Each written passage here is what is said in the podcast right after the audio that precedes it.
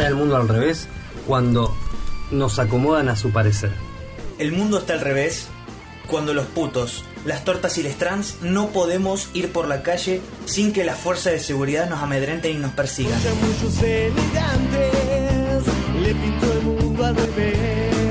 el mundo al revés. miramos el mundo al revés por el ojo de la cerradura.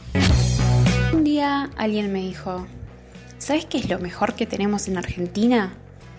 Las abuelas y madres de Plaza de Mayo. Me quedé en silencio y asistí con la cabeza. Admito que mi cara debe haber dilucidado que no estaba del todo convencida. Entonces me miró a los ojos y me dijo, son las mejores, en serio. Se bancaron los militares que le roben a sus hijos, nietos, y ellas todavía están ahí, con una entereza formidable, siendo un ejemplo para el mundo entero. Volví a asistir con la cabeza, esta vez con una sonrisa, convencida de que había algo de cierto. Desde aquel día no pude volver a ver nada con los mismos ojos. Esa mirada indiferente ante los aberrantes dichos que abundan en las calles, esos que dicen que no fueron 30.000 y que el golpe de Estado lo pedía la gente, quedó atrás. Nunca más pude volver a ser oídos sordos cuando oía que las madres o abuelas de Plaza de Mayo las llamaban locas, comentilleras o exageradas. La duda sobre la verdad incomoda desde adentro. No se puede dejar sin resolver debe revelarse para entender y sobre todo para formar una postura ante lo acontecido de lo que no somos contemporáneos. Sin dudas, la mejor manera de solventar la situación es ir a los y las actores principales de la escena. La lucha de todos los días es la que forma ese andamiaje de la memoria, la verdad y la justicia, dijo una de las primeras protagonistas que escuché, una tal Nora Cortinias. Desde ese día me convencí por completo de que la historia era solo una, y era la que contaban ellas.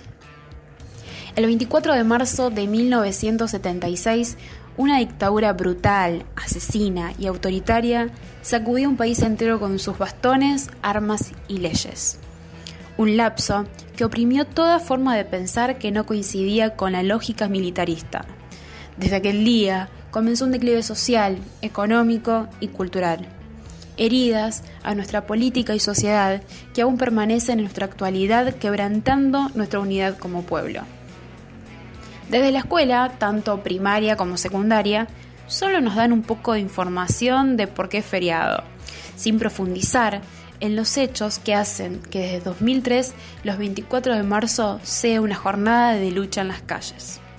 Ni en los documentales, ni en las fotocopias, ni en las explicaciones de los profes, nos dicen, o peor aún, nos invitan a pensar cómo fue realmente que acabó ese siniestro episodio de nuestra historia.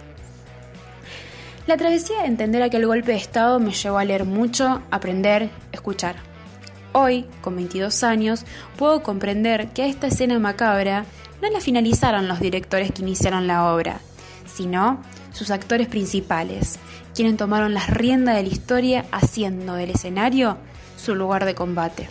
Fue aquella Plaza de Mayo, la que abrazaba a todas las mujeres que unían su dolor bajo un reclamo singular para que caiga el régimen de facto.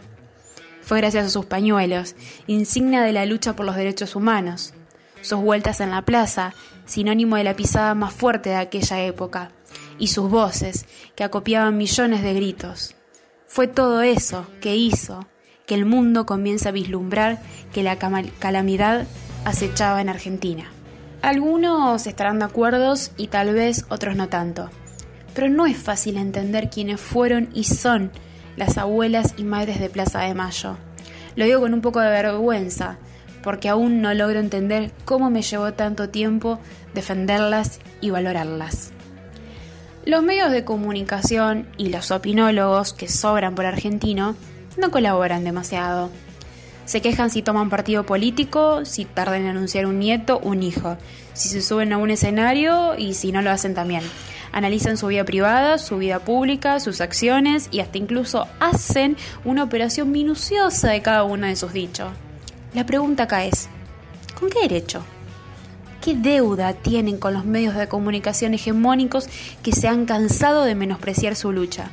Pero sobre todo, ¿qué deuda tienen con el mundo entero? Ninguna. Alcanzará por siempre su ejemplo de lo que han hecho por cada uno de sus hijos y nietos que cuando redescubren su identidad se dan cuenta que, los, que no los abraza una abuela, los abraza todo un colectivo. Su historia nutre las luchas populares que nos encuentran en las calles. Pero aún sabiendo esto, ellas van, ellas siguen, ellas están en las calles, ellas sonríen, ellas buscan, ellas encuentran. Ellas siguen luchando. En Argentina, las locas de Plaza de Mayo son un ejemplo de salud mental, porque ellas se negaron a olvidar en los tiempos que la amnesia era obligatoria.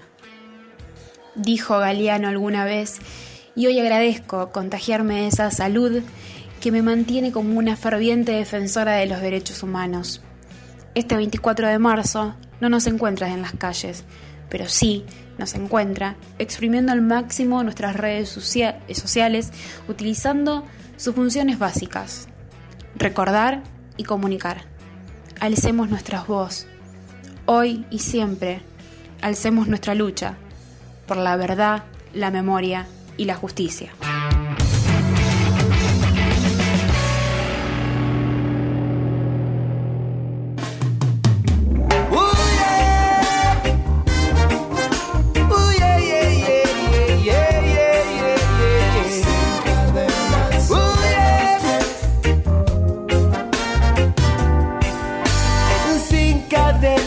Sobre los pies. Me puse a andar. Hace tiempo quise encontrar el camino. Nada escapa, nada muere, nadie olvida, eso lo sé. Nada escapa, nada muere, nadie olvida, eso lo sé. Navegante sin rumbo fui y naufragué. Cada calle, cada rincón, fui conociendo y he perdido, he ganado y he sabido defenderme bien. Y he perdido, he ganado y he sabido defenderme bien. Contengo la respiración respiración. Es un día tan claro, tan claro. En busca de historias felices. Felices será el día en que pisen firme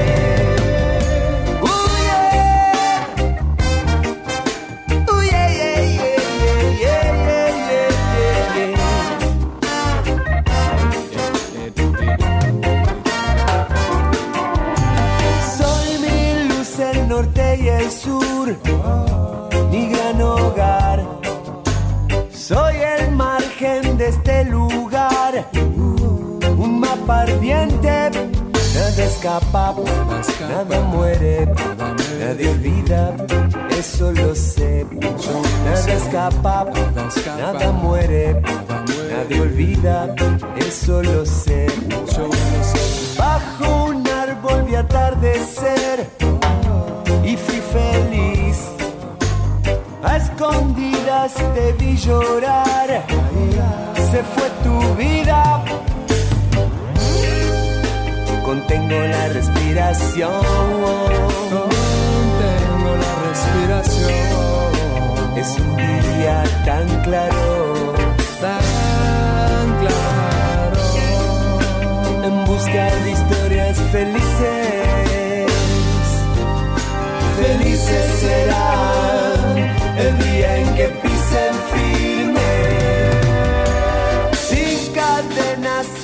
los pies, me puse a andar. Hace tiempo quise encontrar mi destino.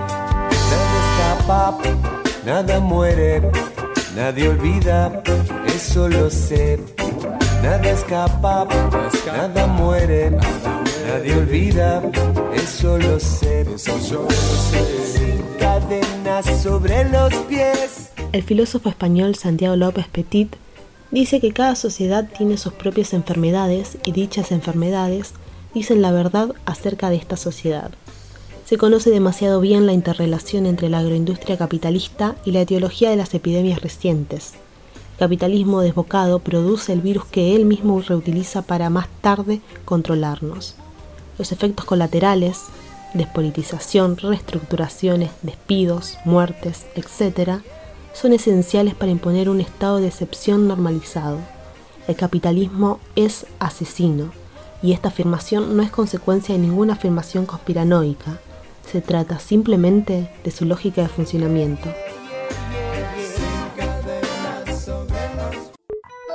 La Argentina fue fundada en los valores cristianos, pero aún así no creo que cambien algo y si es por plata, uno de los que más gastos públicos le cuesta al país es la universidad pública, la doctrina de izquierda marxista socialista que se emplea en las instituciones públicas.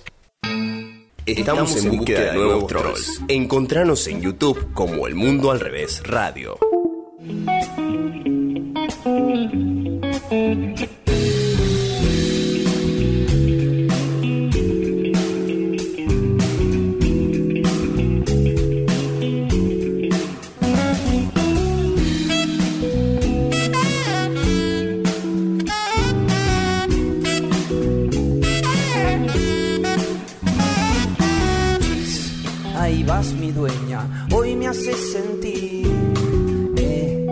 Los nuevos tiempos. Hay que compartir, voy cantando, voy amando, voy soñando, voy a más. Si Buenos Aires despierta, yo digo se despierta. Siente libertad, busca la energía de ir a más.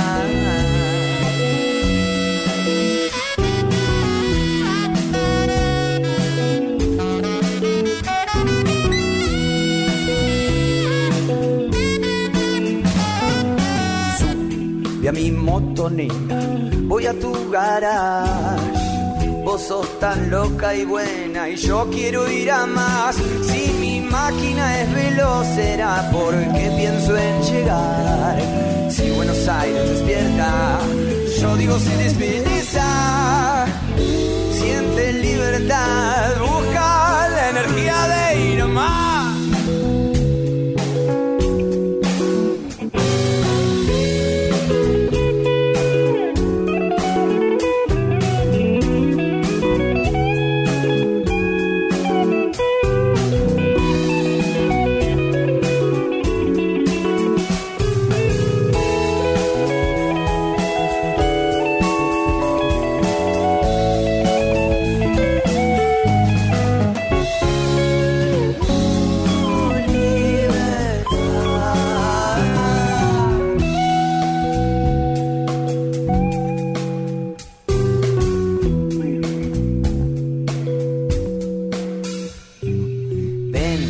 A mi banda, nena, no te hagas rogar. Por la mañana me lavo las manos a conciencia. Así consigo olvidar los ojos arrancados por la policía en Chile, Francia o Irak. Antes de comer, me vuelvo a lavar las manos con un buen desinfectante para olvidar a los migrantes amontonados en Lesbos. Y por la noche me lavo nuevamente las manos para olvidar que en Yemen cada 10 minutos muere un niño a causa de los bombardeos y del hambre, dice Santiago López Petit. Así puedo conciliar el sueño. Lo que sucede es que no recuerdo por qué me lavo las manos tan a menudo ni cuándo empecé a hacerlo. La radio y la televisión insisten en que se trata de una medida de autoprotección. Oigan, miren. ¡Ah, demonios! ¡Una cuarentena! Yo he visto esto antes. ¿Dónde? Ahí. Las fuerzas de seguridad van a controlar la cuarentena en todo el país. Debe ser una epidemia. ¿Ya se dieron cuenta, muchachos? Creo que somos los únicos sanos. Sí, eso parece, Eddie. El Mundo al Revés.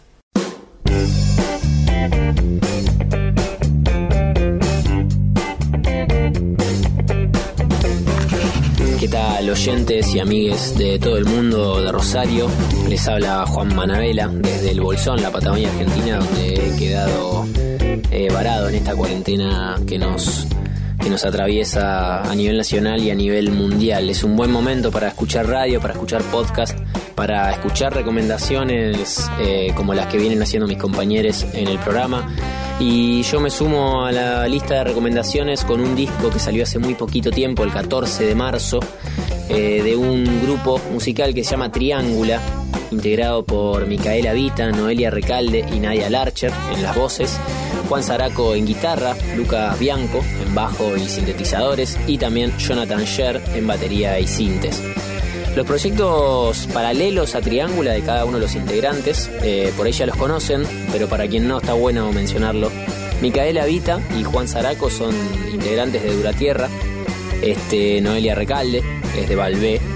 Y también integra un proyecto que se llama Lodo con Jonathan Sher, Noelia Recalde, una de las de las cantoras de este disco que acaba de salir por suerte.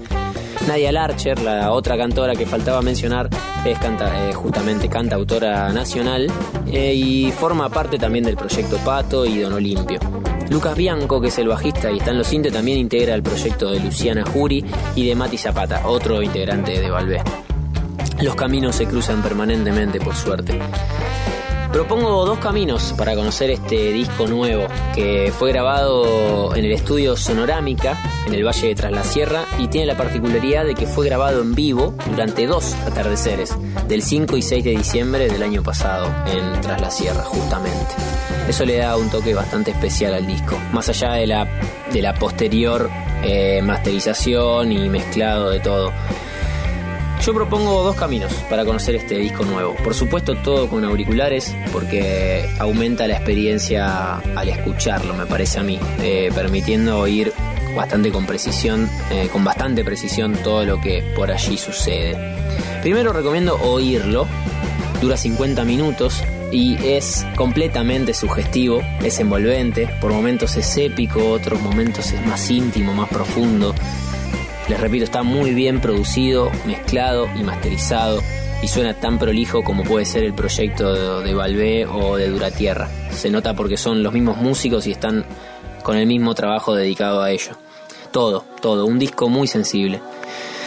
Eso por un lado, pero ahora, verlo, al oírlo, incorpora otros elementos a la propuesta a la apuesta artística de Triángula. ¿Por qué digo esto? Porque además del disco en Spotify o en cualquiera de las plataformas donde se puede escuchar, está la grabación filmada de, del disco. Es decir, hay una producción audiovisual, una performance puesta eh, alrededor de la grabación de todo el disco.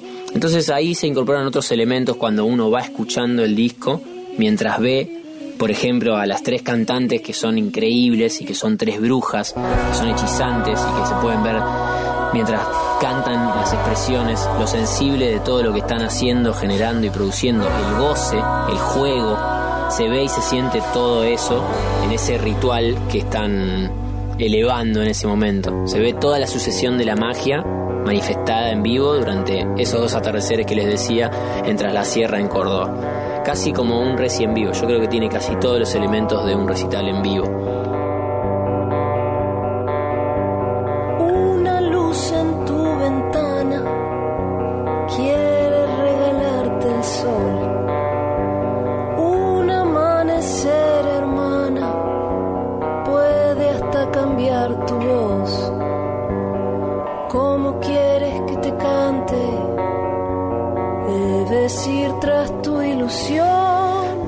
Escena está muy bien, está muy en armonía con la propuesta sonora. Muy, muy, muy en armonía. Lo pueden encontrar en YouTube, eh, ahí está eh, toda la, la, grabación en HD y aparte eh, aclara ciertas cosas que si uno o una está escuchando quizá puede llegar a no detectar en cuanto a lo que tiene que ver con las letras. Eh, no quiero spoilear más al respecto, pero está muy bueno eh, poder verlo. Ahora, yo recomiendo primero oírlo y después ir a verlo y oírlo, porque aparte le ganamos a la cuarentena un par de horitas extra. Eh, no es que habría que elegir solamente verlo o oírlo. Primero escúchenlo con los ojos cerrados si tienen ganas. Les repito, es un, es un ritual, es un ritual esta, esta, esta filmación. Eh, se ve todo, se ve toda la sucesión de la magia, las expresiones de todos, el vestuario es perfecto, es divino, la, la performance es realmente muy interesante. Ahora también es muy importante, eh, además de todo esto, hablar de un poquito, sin spoilear tampoco demasiado, de las letras y de lo que se ve expresado en el arte. eh, porque realmente el arte, por lo menos en los orígenes del arte, eh, era una herramienta que se usaba para comunicar, para comunicar un mensaje, para transmitir algo muy importante, eh, para hacer una declaración, para dejar una enseñanza. Y por lo menos eso en este disco se ve, se ve, en el, se ve el mensaje que está oculto ahí en el arte eh, como expresión, como tal. Hay una declaración política directamente en las letras y en, en la creatividad de, de, las cantoras.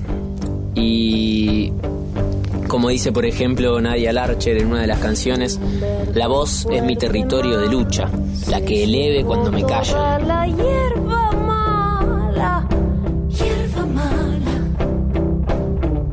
Se siente el temblor de la tierra enmujerada,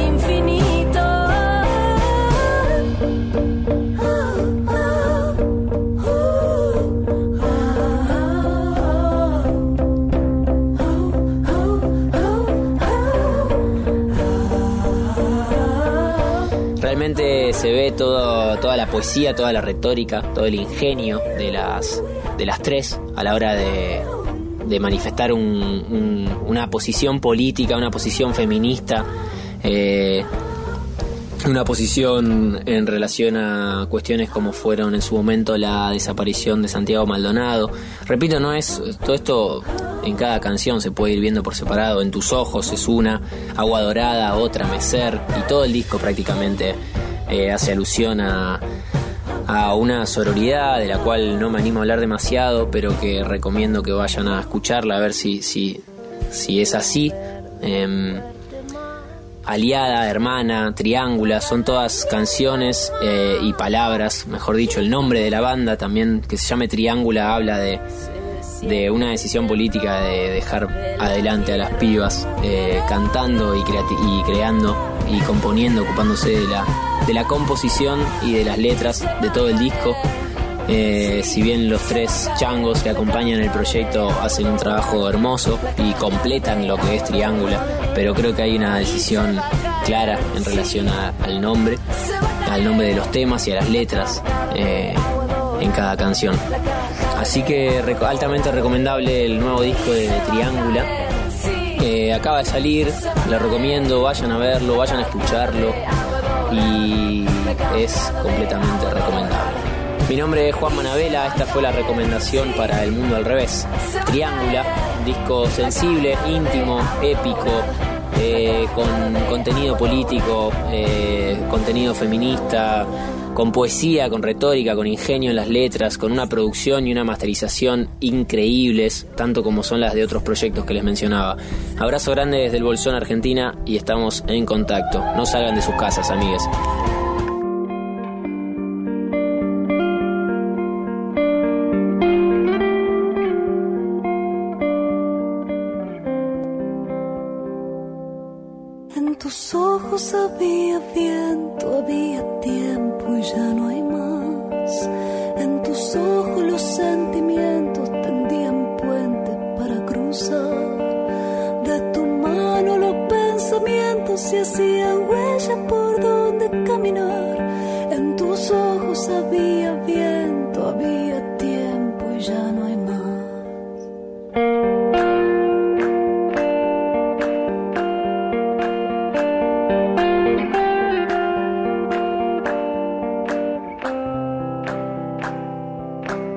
Tus ojos había viento,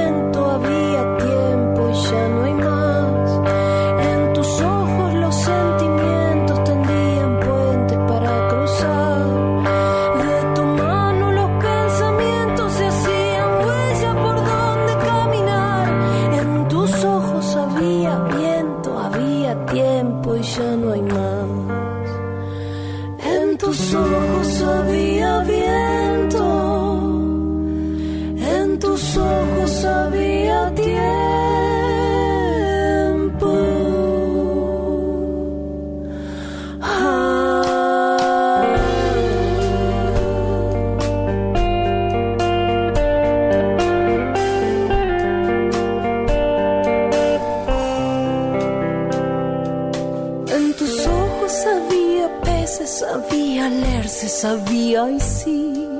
Y tus pasos acariciaban la tierra fresca, riendo ahí sí. Lobo ciego, los cazadores te despenaron sin saber predecir. Que en tus ojos había peces, había leerse, sabía y sí. Que en tus ojos había peces, que en tus ojos había leces,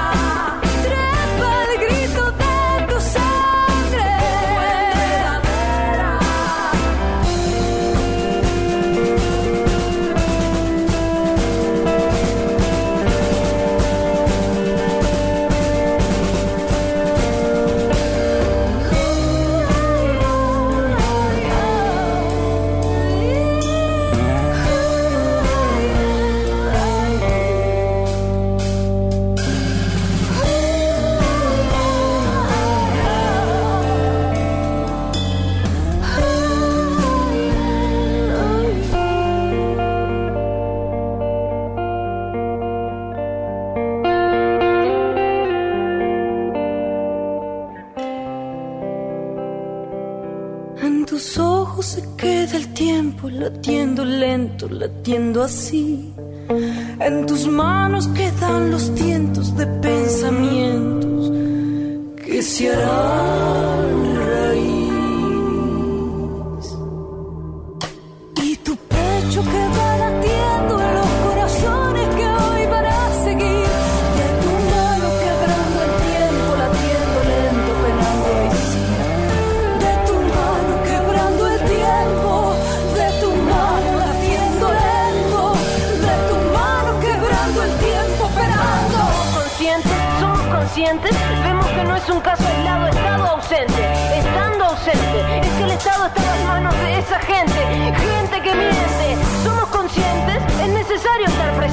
es muy urgente, es muy urgente, el circo que entretiene, Photoshop de lo real, te instala en el cerebro, mentira por verdad, mentira por verdad, mentira que se teje, mentira que se entrama.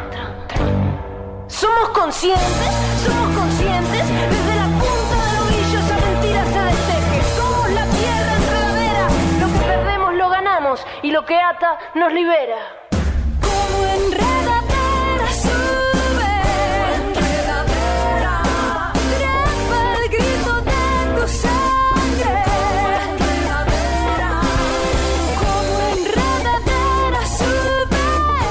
Cuando nuestra supervivencia misma esté amenazada, hay algo tranquilizador en el hecho de que seamos castigados. El universo, o incluso alguien en algún lugar, está mirándonos. Lo verdaderamente difícil de aceptar es el hecho de que la epidemia actual es resultado del azar natural en su forma más pura, que simplemente ocurrió y no encierra ningún significado oculto, dice el filósofo Slavoj Zizek. En el orden superior de las cosas, somos una especie irrelevante. Otra vez, las feminazis. Si por todas las causas justas